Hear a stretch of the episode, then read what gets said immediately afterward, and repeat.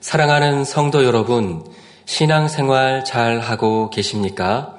한 주간도 어제도 오늘도 매 순간마다 신앙의 여정을 잘 가고 계시는지요? 우리는 한 아버지, 곧 하나님을 섬기고 있는 하나님의 자녀들입니다. 그러하기에 우리는 아버지 하나님의 말씀대로 살아가지요. 하나님의 말씀대로 살아가는 것이 우리의 신앙생활입니다.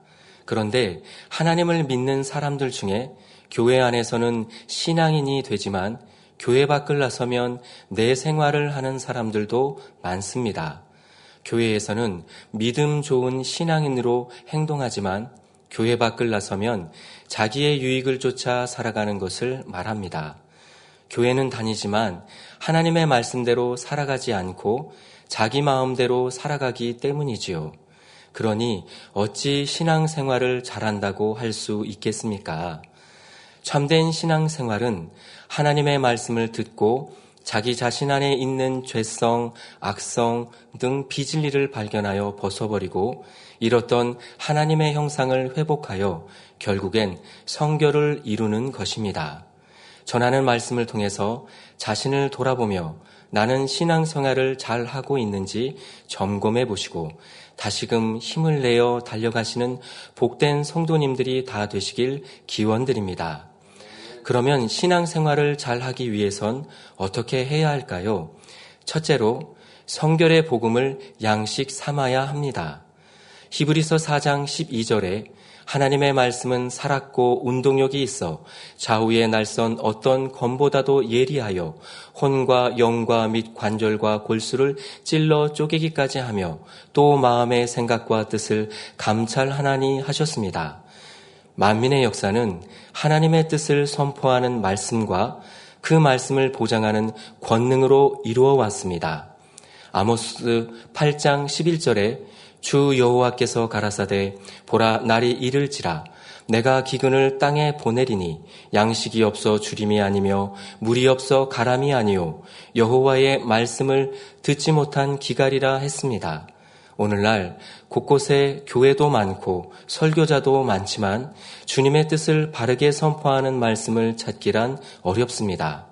물질 만능주의가 팽배한 유계의 세상에서 영이신 하나님을 만나고 체험하게 하는 말씀은 극히 드물지요. 당 회장님은 7년간의 병고 끝에 하나님을 만나셨습니다. 절망 속에 죽음만 기다리던 당 회장님을 하나님께서는 한순간에 고쳐주셨고 주님을 영접한 당 회장님은 하나님의 뜻을 너무나 알고 싶으셨습니다. 하나님은 어떤 분인지 하나님의 뜻대로 살려면 어찌해야 하는지 알기 위해 부흥성회마다 열심히 찾아다니고 성경도 부지런히 읽으셨지요. 그런데 성경에는 이해하기 어려운 구절이 많아서 목사님들께 질문해 보고 또 유명한 주석들을 찾아 읽어보아도 그 의미가 속 시원히 풀리지 않았습니다. 그러던 중 하나님께서 천사를 통해 말씀을 풀어주셨다는 어느 분의 간증을 들었고 이에 당 회장님도 하나님 앞에 무릎을 꿇고 간구하기 시작했습니다. 그 기간이 무려 7년간이었지요. 시간만 나면 산을 찾아 이른 아침부터 부르짖어 기도하셨고 온종일 기도하면서도 시간이 아까워 점심은 거르기 일수였지요. 마침내 주님께서는 성령의 감동함 속에 성경 66권 말씀을 풀어주기 시작하셨고 이것은 당회자님께 꿀과 송이꿀보다 더 달고 생명같이 소중한 보화들이었습니다. 그 결과 이 말씀들을 전할 때마다 수많은 사람들이 주님을 구세주로 영접하고 잠자던 신앙에서 깨어났으며 지금도 구원과 응답과 축복의 감증들이 전국 및 전 세계에서 끊임없이 들어오고 있지요. 만민의 역사 속에 성결의 복음을 통해 주신 하나님의 은혜와 축복입니다. 성결의 복음은 마음을 변화시키는 말씀입니다. 마음을 변화시킨다는 것은 혈기, 미움, 간음, 욕심, 교만, 간사함 등 죄악으로 더러워진 마음을 깨끗한 마음으로 만드는 것이죠. 이것이 곧 마음의 할례요 성결을 이루는 것이죠. 죄악을 벗고 깨끗하게 비워진 마음에 사랑과 선, 진리로 채워 마음을 변화시킨 만큼 예수 그리스도의 마음을 담고 빛이신 하나님의 형상으로 회복되는 것입니다. 그래야 주께서 강림하실 때 온 영과 공과 몸을 흠없게 보존할 수 있습니다. 당 회장님께서 초신자 때 유명한 목사님의 설교 중에 사람의 성격은 변할 수 없다는 말씀을 들은 적이 있고 또 사람이 십계명을 어떻게 다 지키는가 지키려고 노력할 뿐이지 하는 말도 들어보셨다고 하셨죠. 그러나 성경은 그렇게 말씀하지 않습니다. 베드로전서 1장 16절에 내가 거룩하니 너희도 거룩할지어다 했고 마태복음 5장 48절에는 하늘에 계신 너희 아버지의 온전하심과 같이 너희도 온전하라 명하셨지요. 성격도 습관도 바꾸고 근본의 죄성도 뽑아 거룩하신 하나님을 닮은 참 자녀가 되어야 하는 것입니다. 이 외에도 성경에는 어둠을 떠나 빛이신 하나님의 자녀로서 성결을 이룰 것을 반복적으로 명하시지요. 물론 사람의 힘으로는 성결될 수 없습니다. 그러나 우리가 믿음으로 구하며 노력해 나갈 때 하나님의 은혜와 능력이 임하고 우리 안에 계신 성령님이 도와주십니다. 죄성, 악성, 독성들을 성령의 불로 태워주시고 하나하나 뿌리 뽑게 하시지요. 우리는 예수 그리스도를 영접해 이미 믿음으로 의롭다 함을 받았습니다. 그러나 이것으로 다 된 것이 아니라 성령의 능력으로 성결을 이루어가야 하지요. 사랑의 주님께서는 우리가 성결한 마음으로 변화될 수 있도록 많은 말씀을 주셨습니다. 당 회장님은 이 말씀들을 성령의 감동함 속에 풀이받아 우리가 버려야 할 죄성에는 어떤 것이 있는지 육체의 일, 육신의 일, 깊은 마음 근본의 악까지 버리는 방법도 낱낱이 알려주셨습니다. 또 채워야 할 진리에는 어떤 것이 있는지 영적인 사랑과 성령의 열매, 팔복 등을 자세하게 풀어주셨지요. 이렇게 마음이 변화되는 만큼 믿음이 성장한다는 사실도 알려주셨습니다. 요한일서에 보면 자녀와 아이들과 청년, 아비의 믿음으로 구분하는데 신앙생활을 해온 기간이나 성경 지식 혹은 교회 내 직분으로 믿음의 크기가 결정되는 것이 아니지요. 얼마나 죄악을 벗어버렸는지, 얼마나 진리를 채워 하나님의 형상을 닮았는지에 따라 그 믿음의 단계가 달라지는 것입니다. 믿음이 성장할수록 원수마귀 사단이 시험을 해도 능히 싸워 이길 수 있는 힘이 생깁니다. 질병과 재앙에서 벗어나고 축복과 응답을 받으며 더 나아가 능력과 권능도 행할 수 있습니다. 장차 천국에서도 큰 자가 되지요. 전 세계에서 많은 분이 간증을 합니다. 예전에는 교회를 오래 다녔어도 자녀, 직장, 질병의 문제 등 늘 시험 환란 중에 고통을 받았는데 우리 교회를 알고 성결의 복음을 들은 후에는 삶 가운데서 어둠이 물러가고 응답과 축복이 임했다고 하지요. 이처럼 성결의 복음은 마음이 변화되어 하나님의 자녀된 권세를 마음껏 누리게 하는 말씀입니다. 범사에 하나님을 만나고 체험하며 응답과 축복을 누리게 하는 생명의 말씀이지요. 성결 복음은 하나님을 참으로 알아가는 말씀입니다. 선한 사람들은 우주 만물을 보고도 하나님의 신성과 능력을 깨우치고 신앙 생활을 하는 가운데 나름대로 하나님을 만나고 체험하기도 합니다. 또 성경 속에서 하나님에 대해 배우지요. 그러나 육의 사람으로 영이신 하나님을 이해하는 데는 한계가 있습니다. 예를 들어 하나님께서는 왜 선악과를 두셔서 아담을 타락하게 만드셨냐고 하는 사람도 있지요. 사람으로 하여금 상대성을 체험해 자유의지 가운데 참을 선택할 수 있게 하시는 하나님의 섭리를 모르기 때문입니다. 또는 무조건 용서하시는 하나님으로만 생각해 거듭 범죄에도 말로만 회개하면 되는 줄 압니다. 반대로 무서운 심판의 하나님으로만 여겨 두려워하는 경우도 있지요. 하나님의 공의와 사랑에 대해 잘 알지 못하므로 하나님을 오해하는 것입니다. 아버지 하나님께서는 인간 경작의 섭리와 그 안에 담긴 사랑과 공의를 자세히 풀어주셨습니다. 하나님의 근본에 대해서도 알려주셨지요. 본래 빛과 소리로서 온 우주 공간에 가득하게 존재하셨으며 그 공간은 곧 하나님의 마음이었고 권능과 사랑, 말씀이었습니다. 이런 하나님께서 홀로 누리시던 모든 영광과 사랑을 함께 누릴 대상을 얻기로 계획하셨지요. 곧 사람을 지어 이 땅에 경작하기로 하신 것입니다. 이렇게 인간 경작을 계획하신 후 하나님께서는 많은 희생을 감당하셨습니다. 루시퍼의 배신, 아담의 범죄, 노아 시대의 홍수나 소돔 고모라의 심판, 이런 사건들을 겪으실 때마다 고통으로 보내오셨죠. 인생들이 죄로 물들어가는 것을 보시며 늘 한탄하며 애통하셔야 했지요. 독생자를 십자가에 내어주는 아픔도 겪으셨습니다. 하나님은 신이시고 영이시니까 아픔과 고통을 느끼지 못하시는 것이 아닙니다. 죄악으로 물든 세상에서 일어나는 이런저런 일들을 겪으시면서 눈물을 흘리기도 하시고 차마 볼 수 없어서 외면하실 때도 있지요. 그러나 세월이 흐르자 하나님의 마음을 아는 자녀들이 하나씩 나오기 시작했고 에녹, 아브라함, 모세 등 온영의 자녀들이 나올 때마다 큰 위로를 받으셨습니다. 지금도 아버지 하나님께서는 간절한 기대와 소망의 눈길로 바라보십니다. 어느 누가 나의 애통한 마음을 알아주고 어느 누가 내 사랑의 마음을 알아줄까 하시며 저와 여러분을 바라보고 계시지요. 우리가 아버지 하나님을 진정 안다는 것은 그 희생과 사랑을 안다는 것입니다. 한 영혼이라도 더 구원받기 원하시며 가장 좋은 것 주기 원하시는 아버지 하나님의 마음을 절절히 느끼는 것이죠.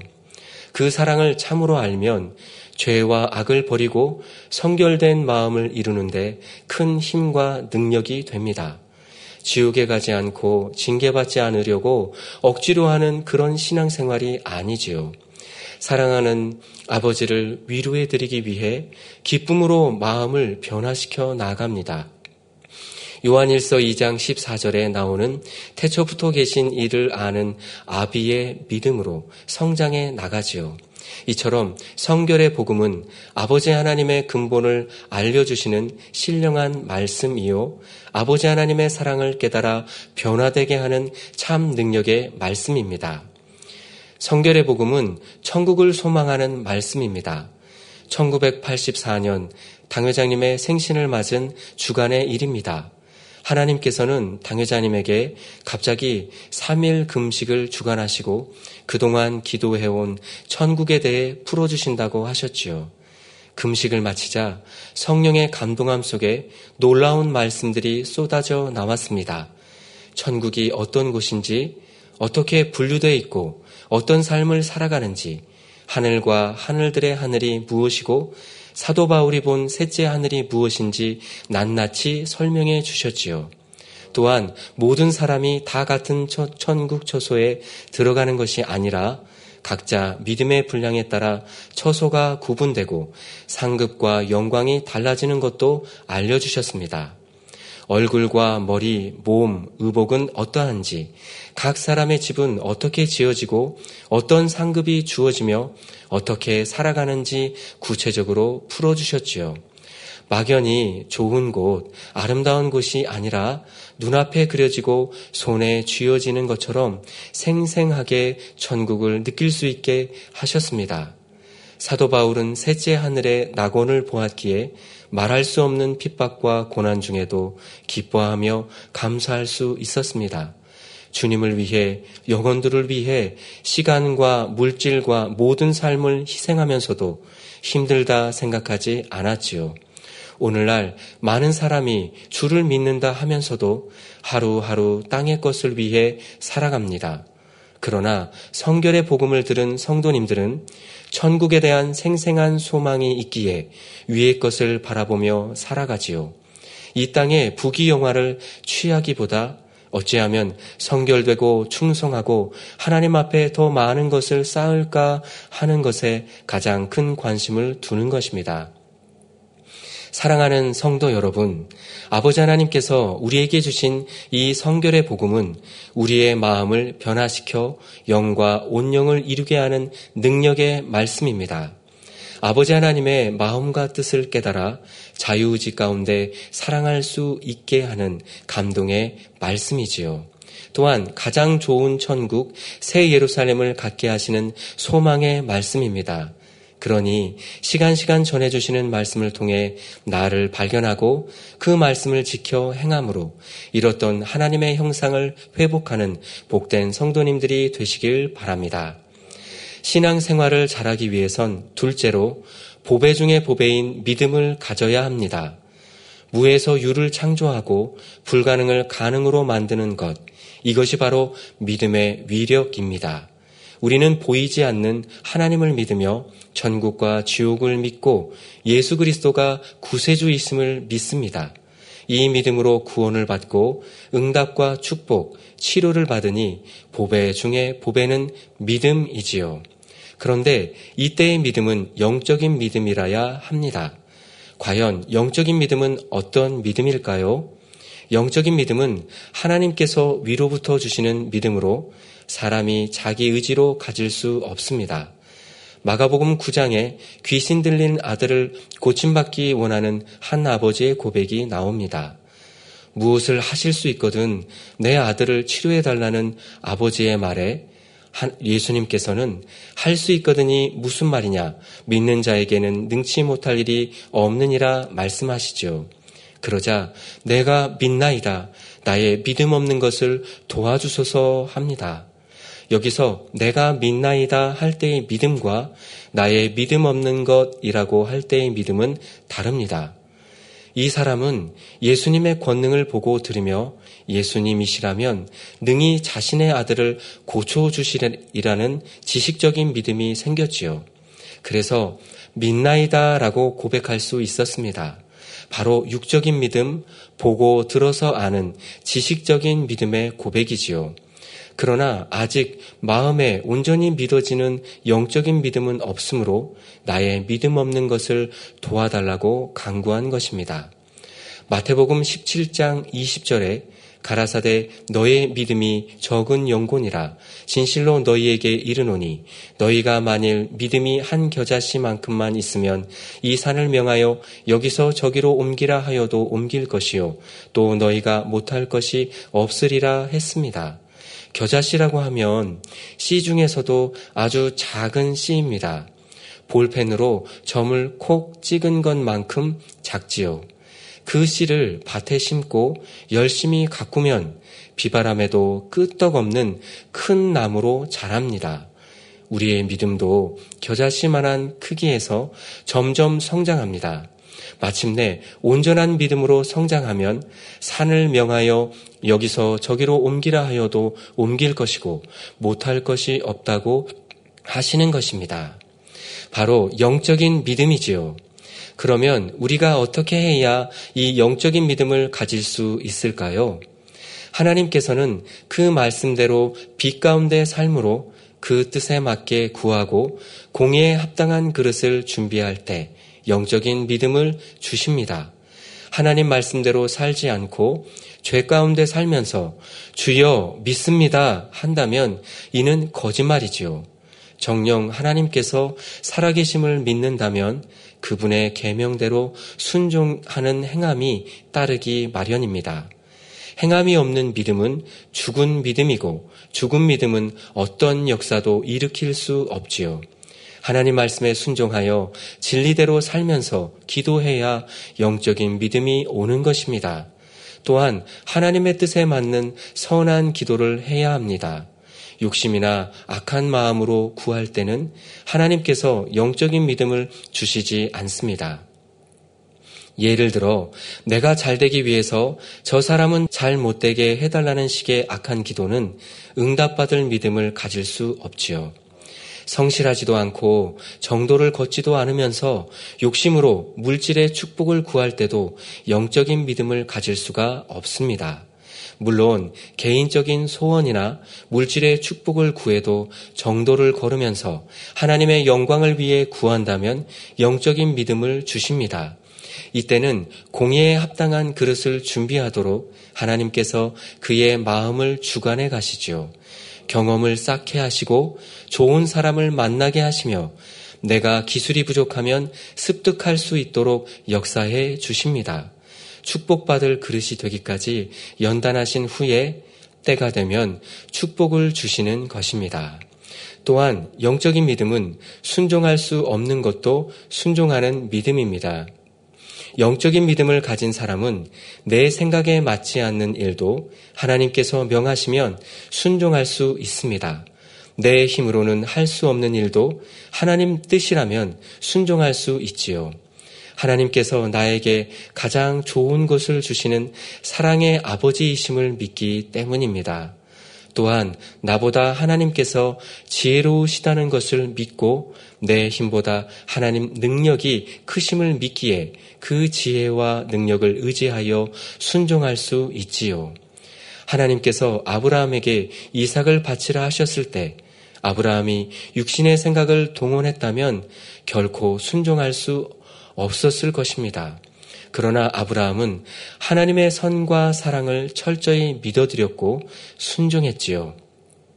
약속의 시인 이삭을 바치라 하심에도 반드시 하나님의 선하신 뜻이 있음을 믿었고 만약 아들이 죽는다 해도 하나님께서는 능히 그 아들을 다시 살리실 수 있음을 믿었지요. 아브라함의 온전한 순종을 심히 기뻐하시고 감동받으신 하나님께서는 아브라함을 나의 벗이라 불러주셨고 그에게 주셨던 하나님의 약속도 다 이루어 주셨습니다. 우리 교회의 역사도 오직 순종과 신뢰의 역사였습니다. 가라 하시면 갔고 서라 하시면 섰지요. 구제를 주관하시면 구제했고 선교를 주관하시면 선교했습니다. 재정이 아무리 빠듯해도 주관하시는 대로 주의 종을 양성했지요. 외부에서 핍박이 올 줄 알면서도 영의 세계를 선포했습니다. 당 회장님은 아버지, 지금 당장은 좀 어려우니 앞으로 재정이 들어오면 꼭 구제와 선교에 힘쓰겠습니다. 지금 영의 세계를 선포하면 분명히 핍박과 어려움이 올 테니 조금 더 시간이 흐르고 상황이 좋아지면 그때 하겠습니다. 하는 이런 육의 생각을 해보신 적이 없으시지요. 하나님 뜻이라면 즉시 무조건 순종하셨고 그럴 때마다 하나님께서 다 책임져 주셨습니다. 또한 영적인 믿음은 변개함이 없는 믿음입니다. 마가복음 11장 24절에 무엇이든지 기도하고 구하는 것은 받은 줄로 믿으라. 그리하면 너희에게 그대로 되리라 했고 야고보서 1장 6절 7절에는 오직 믿음으로 구하고 조금도 의심하지 말라. 의심하는 자는 마치 바람에 밀려 요동하는 바닷물결 같으니 이런 사람은 무엇이든지 죽게 얻기를 생각지 말라 했습니다. 정령 믿는다면 조금도 의심하지 않고 믿는 영적인 믿음이어야 응답받을 수 있습니다. 그러나 지식적인 믿음, 들어서 하는 아는 또는 눈으로 보아서 믿는 이런 육적인 믿음은 참 믿음이 아니기 때문에 때로는 의심이 틈타기도 하고 온전히 믿지 못하니까 온전한 순종이 되지 않는 것을 봅니다. 어떤 어려움이 와도 아무리 오랜 세월이 지나도 영적인 믿음은 변함이 없지요. 정말 이루어질까? 이렇게 오래 지나도 응답이 없으니 안 되나 보다. 축복을 구했는데 오히려 연단이 오네. 성령의 주관이 아니라 내 생각이었나? 이렇게 요동하는 것이 아닙니다. 창세기에 보면 야곱의 아들 요셉은 어린 시절에 신기한 꿈을 꾸었습니다. 해와 달과 열한 별이 자신에게 절하는 꿈과 형들이 묶은 곡식단이 자기가 묶은 곡식단에 절하는 꿈이었지요. 요셉은 이 꿈이 하나님께서 자신을 존귀한 사람으로 만들어 주실 축복의 꿈이라는 것을 믿었습니다. 그런데 이후로 요셉에게 다가온 현실은 영광이 아니라 기가 막힌 연단이었습니다. 형들의 시기 질투 때문에 죽을 뻔 하다가 간신히 목숨을 건져 애굽의 종으로 팔려가지요. 주인으로 섬기던 애굽의 시위대장에게 인정받아 상황이 좀 나아지는가 했는데 이번에는 누명을 쓰고 깊은 감옥에 갇히고 맙니다. 이런 막막한 현실 속에서도 요셉은 항상 하나님을 믿어드렸습니다. 오랜 세월이 지났을 때 마침내 하나님께서는 요셉을 감옥에서 건져 애굽의 왕 앞에 서게 하셨습니다. 17살에 종으로 팔려갔던 변방의 한 소년이 기구한 13년의 세월을 보낸 끝에 결국 강대국 애굽의 2인자가 되었지요. 그리고 하나님께서 주신 꿈이 성취되었습니다. 요셉에게 영적인 믿음이 없었다면 이 꿈을 이룰 수 없었을 것입니다. 그러나 요셉은 믿음을 잃지 않았습니다. 어떤 처지에서도 하나님의 뜻을 궁구하며 성실히 주어진 일을 행했지요. 사실 요셉이 겪은 어려움은 요셉을 향한 하나님의 뜻을 이루는데 꼭 필요한 과정이었습니다. 하나님께서 만약 요셉 한 사람만 축복하시려면 그런 고생을 피하게 하실 수도 있었지요. 그러나 하나님의 계획은 요셉을 통해 이스라엘 국가의 기초를 다지게 하는 데 있었습니다. 이 큰 섭리를 이루려면 요셉이 강대국 애굽의 실권자가 되어야 했지요. 고난과 절망의 세월처럼 보였던 이 13년은 실제로는 애굽의 총리가 되기 위한 하나님의 속성 훈련 과정이었던 것입니다. 무엇보다 모든 연단을 거치면서 요셉은 크고 넓고 깨끗한 마음과 더욱더 겸비하여 하나님만 의지하는 큰 믿음을 소유할 수 있었지요. 하나님의 약속은 반드시 성취됩니다. 그런데 하나님께서 계획하신 때와 사람이 원하는 응답의 때가 다를 수 있지요. 사람이 보기에는 지체된 것 같아도 하나님의 안목으로는 가장 정확한 때에 이루십니다. 우리가 끝까지 변함없이 믿어드릴 때 하나님께서는 우리가 생각한 것보다 더 크고 놀라운 응답의 열매를 주시지요. 믿은 것이 반드시 실상으로 나타나게 하시는 것입니다. 우리 교회에 주신 하나님의 섭리, 일어나 빛을 발하는 재단, 열왕과 열방이 몰려와 구원받고 온 세계에 하나님의 영광을 드러내는 대성전 등 이를 이루고자 우리는 날마다 기도했습니다. 때로는 가시밭길을 걷는 듯 했고 벼랑 끝에 선 것 같았으며 사방이 우겨 쌓인 것 같고 한치 앞이 보이지 않는 것 같을 때도 있었지요. 만일 만민을 통한 하나님의 섭리가 단순히 온 세계에 복음을 전하고 큰 성전 건물을 짓는 것에 불과했다면 우리는 벌써 모든 사명을 완수했을 것입니다. 그러나 하나님께서 원하신 것은 그 과정에서 맺히는 경작의 열매입니다. 마지막 때 대성전이 건축된다는 것은 참 자녀의 수가 넉넉히 채워졌다는 뜻이지요. 하나님께서 인간 경작의 목적을 충분히 달성하셨다는 의미입니다.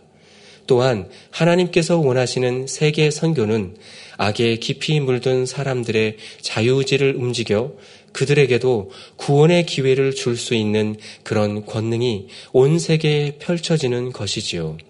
이런 섭리를 이루기 위해 하나님께서는 정확한 계획에 따라 요셉을 애굽의 총리로 만드시듯 우리의 그릇을 만들어가고 계시는 것입니다. 사랑하는 성도 여러분, 로마서 5장 4절에 인내는 연단을, 연단은 소망을 이루는 줄 알미로다 했습니다.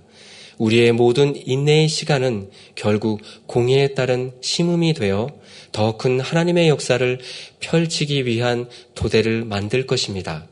이러한 소망 가운데 신속히 정금 같은 믿음을 소유하는 귀한 영광의 도구들이 다 되시기를 바랍니다. 신앙 생활을 잘하기 위해선 셋째로 각 사람의 공력이 나타남을 명심해야 합니다. 고린도전서 3장 10절에서 15절을 보면 내게 주신 하나님의 은혜를 따라 내가 지혜로운 건축자와 같이 터를 닦아둠에 다른 이가 그 위에 세우나 그러나 각각 어떻게 그 위에 세우기를 조심할지니라.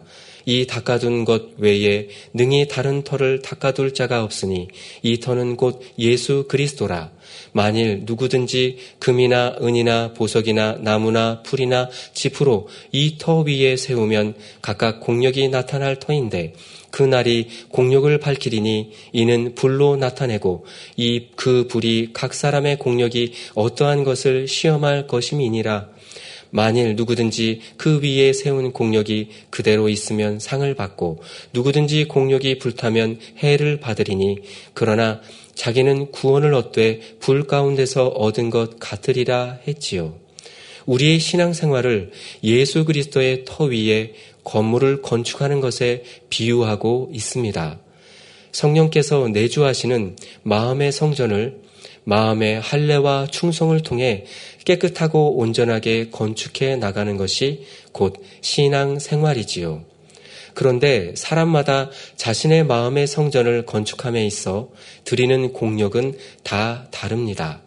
그러면 공력이란 무엇이며 각 사람의 공력은 언제 나타나는 것일까요? 고린도전서 3장 12절에 만일 누구든지 금이나 은이나 보석이나 나무나 풀이나 지프로 이 터 위에 세우면 했습니다. 여기서 터란 예수 그리스도를 의미하지요. 사람이 예수 그리스도의 터 위에 집을 건축하는데 어떤 사람은 금, 은, 보석으로 세우고 어떤 사람은 나무, 풀, 지프로 세운다는 것입니다. 그런데 이어지는 13절 전반절에 각각 공력이 나타날 터인데 그날이 공력을 밝히리니 했습니다. 그러면 공력이란 무엇일까요? 힘을 들여서 쌓아놓은 정성, 곧 우리의 마음과 뜻과 힘을 모아 하나님 앞에 드리는 정성을 말합니다. 우리가 얼마나 정성을 다해 신앙 생활을 했으며 하나님 말씀 안에 살았느냐에 따라 금, 은, 보석, 나무, 풀, 지폐, 믿음으로 분류된다는 것입니다.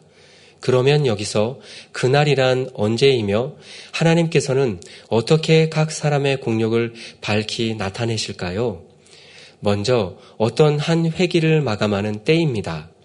주어지는 직분에 있어서는 한 해를 마무리하는 연말이 바로 공력이 나타나는 날이 되지요. 이때 얼마나 하나님 나라와 의를 위해 금식하고 철야하며 기도했는지, 시간과 물질을 심었는지, 얼마나 사랑을 베풀었는지 공력이 그대로 드러납니다. 다음으로는 시험이 오는 때입니다. 13절 후반절에 이는 불로 나타내고 그 불이 각 사람의 공력이 어떠한 것을 시험할 것임이니라 하며 불시험이 있게 될 것을 말씀하는데 이는 신앙생활에서 믿음을 시험하는 어떤 시련이나 환란을 뜻합니다. 온전한 믿음을 소유하면 어떤 큰 시험을 만난다 해도 전혀 흔들림이나 변개함이 없습니다. 금이나 은에 불을 가해도 변질되지 않으며 오히려 불순물이 제거되어 더욱 순도가 높아지는 것과 같은 이치이지요. 마지막으로 이 땅의 삶을 다하고 주님 앞에 서는 날입니다. 주님께서 공중 강림하시고 믿는 사람들이 들림 받으면 7년 혼인 잔치와 천년 왕국이 지난 다음 백보자 대심판이 있게 됩니다. 그때는 이 땅의 인간 경작을 받은 사람들이 자신의 신앙을 총결산하는 시간으로 일한 대로 행한 대로 상급을 받고 정해진 처소로 들어가게 되지요. 하나님께서는 이 땅에 살면서 얼만큼 충성하고 성결되었는지를 정확히 측정하시고 믿음의 분량에 따라 전국의 처소와 멸류관을 상으로 주시는 것입니다. 공력은 불같은 시험을 통해 나타납니다. 우리가 신앙 생활을 하면서 예수 그리스도라는 터 위에 무엇으로 건축했느냐에 따라 그 공력은 달라지지요. 만일 금, 은, 보석, 나무, 풀, 짚으로 지은 집들이 동시에 불이 났다면 금이나 은, 보석으로 지은 집과는 달리 나무나 풀, 짚으로 지은 집은 쉽게 불에 타서 없어질 것입니다. 이처럼 불같은 시험을 통해 어떤 사람은 금의 믿음, 어떤 사람은 은의 믿음, 또 어떤 사람은 보석의 믿음, 어떤 사람은 나무의 믿음, 풀의 믿음, 지폐 믿음 등으로 구분된다는 것입니다. 먼저 집회 공력을 들여 신앙 생활을 한 사람이란 집회는 생명이 없으므로 가치가 없듯이 쓸데없음을 의미합니다. 풀의 공력을 들여 신앙 생활을 한 사람은 영적인 생명은 있지만 열매가 없는 상태의 사람을 말하지요. 나무의 공력을 들였다는 것은 그만큼 믿음이 성장했다는 것이고 열매를 맺을 수 있는 신앙 상태입니다. 다음으로 보석과 같은 공력을 들인 사람은 말씀대로 행할 수 있는 단계로 보석이 빛을 발하듯이 믿음으로 세상을 이기니 하나님께 영광 돌리게 됩니다. 은과 같은 공력을 들였다는 다면 은빛의 순결함처럼 하나님을 지극히 사랑함으로 성결을 이룬 마음이지요. 금과 같은 공력을 들였다면 하나님을 기쁘시게 해드리는 믿음입니다. 그래서 고린도전서 3장 14절 15절에 만일 누구든지 그 위에 세운 공력이 그대로 있으면 상을 받고 누구든지 공력이 불타면 해를 받으리니 그러나 자기는 구원을 얻되 불 가운데서 얻은 것 같으리라 했습니다. 여기서 우리가 알아야 할 것은 금, 은, 보석, 나무, 풀의 믿음을 가진 사람은 구원을 받을 수 있지만 생명이 없는 마른 풀에 불과한 지폐 믿음을 가진 사람은 구원받을 수 없다는 사실입니다. 또한 금이나 은, 보석은 불에 타지 아니하듯이 이 같은 믿음을 소유한 사람은 불같은 시험에도 승리할 수 있지만 나무나 풀과 같은 믿음을 소유한 사람은 승리하지 못하지요. 그러면 공력이 불타면 해를 받는다는 말씀의 의미는 무엇일까요? 가령 구역장이나 기관장이 제대로 사명을 감당하지 않아 현상 유지만 했다면 마태복음 25장 28절에 예수님께서 달란트 비유를 통해 말씀하신 대로 그에게서 그 한 달란트를 빼앗아 열 달란트 가진 자에게 주어라 하신 것처럼 당사자가 해를 받음은 물론 구역원이나 기관원들도 믿음이 성장하지 못하고 문제 해결이 안 되니 해를 받은 것이지요. 이런 경우 믿음을 잃은 것은 아니고 자기 스스로 사명을 감당한다고 했지만 공력이 나타나지 않는 것이기에 구원은 받습니다. 하지만 공력이 나타나지 않은 것은 그만큼 부족한 분야가 있다는 증거니 그 부족함을 온전케 하기 위한 연단이 따르지요. 따라서 하나님 앞에 믿음으로 마음을 다하고 힘과 정성, 뜻을 다함으로 쌓은 공력만이 불시험에도 사라지지 않으며 때가 되면 온전한 열매로 맺혀 천국에도 상급으로 쌓인다는 사실입니다. 하나님은 금 같은 믿음을 기뻐하십니다.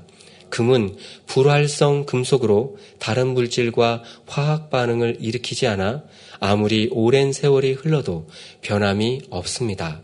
이처럼 금은 변함이 없기 때문에 귀하게 여기지요. 성경을 보면 정금 같은 믿음으로 하나님을 기쁘시게 한 믿음의 선진들이 나옵니다. 어떠한 시험이 와도 흔들리거나 넘어지지 않으며 어떤 환경이나 조건에서도 기뻐하고 감사하지요. 아브라함을 비롯해 엘리야, 에노, 모세, 바울, 베드로, 동정녀 마리아 등 정금 같은 믿음으로 하나님을 기쁘시게 한 사람들은 이 땅에서는 물론 천국에서도 큰 자가 되는 축복을 받아 해와 같이 빛나는 영광 가운데 거하게 되지요. 그 중에 이방인들에게 복음을 전하는데 앞장섰던 사도 바울은 주님을 한 번 만난 뒤 어떤 시험 환란이 닥쳐와도 변함없는 중심으로 복음을 전하며 믿음의 길을 끝까지 달려갔습니다. 천국 소망 가운데 항상 기뻐하고 감사하며 생명을 조금도 아끼지 아니하고 주의 일에 힘썼지요. 우리도 정금 같은 믿음을 소유하면 불타지 않는 공력으로 인해 영원토록 하나님의 크신 사랑과 축복을 받을 수 있는 것입니다.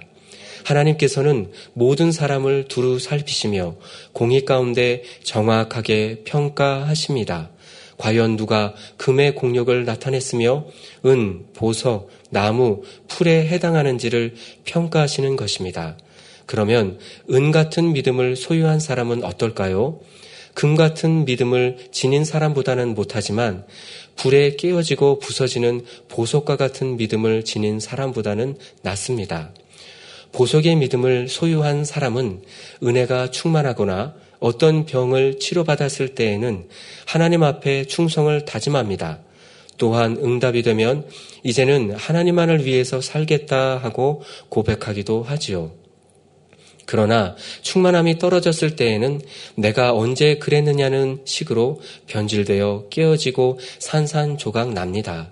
이처럼 보석의 믿음은 일시적으로 아름답게 보이는 믿음에 불과한 것입니다. 하지만 불 속에서도 어느 정도 보석의 형체가 보존되어 있듯이 불 같은 시험에도 그 공력은 남아 있습니다. 반면에 나무나 풀 같은 믿음을 소유한 사람은 불 같은 시험이 오면 공력이 없어지지요. 그래서 하나님께서는 불 같은 시험을 통해 자신의 영적인 믿음을 점검할 수 있는 기회를 주시는 것입니다. 히브리서 11장 6절에 믿음이 없이는 기쁘시게 못하나니 하나님께 나아가는 자는 반드시 그가 계신 것과 또한 그가 자기를 찾는 자들에게 상 주시는 이심을 믿어야 할지니라 했습니다. 그러므로 살아계신 하나님, 상 주시는 하나님을 분명히 믿고 정금 같은 믿음을 소유하기 위해 더욱 힘써야 하겠습니다. 결론입니다. 예전에 당회자님께서 이런 말씀을 해주셨습니다. 성결 복음을 1년 들은 사람과 5년 들은 사람, 10년을 들은 사람이 같아야 할까요? 라는 말씀이셨습니다. 물론 각 사람의 중심과 열심에 따라 다르겠지만 당회자님께서 말씀하신 뜻은 성결 복음을 더 많이 듣고 아는 사람이 더 선하고 사랑이 많고 온유하고 주님의 마음을 닮아야 한다는 것이죠. 마치 어린아이 시절엔 부모님의 은혜를 잘 모르지만 자라서 어른이 되어 부모님의 은혜를 알게 되는 것과 같이 세월이 흐를수록 아버지 하나님의 은혜와 사랑을 아는 성결된 참 자녀가 되어야 한다는 것입니다. 사랑하는 성도 여러분, 우리가 이 땅에 태어난 이유는 아버지 하나님을 알고 그분과 사랑을 주고받을 수 있는 참 자녀가 되기 위해서입니다. 그러니 오늘 말씀드린 대로 성결의 복음으로 양식을 삼고 보배 중에 보배인 영적인 믿음을 가지며 각 사람의 공력이 나타남을 명심하여 신앙 생활을 잘 하시는 복된 성도님들이 다 되시기를 주님의 이름으로 기원 드립니다.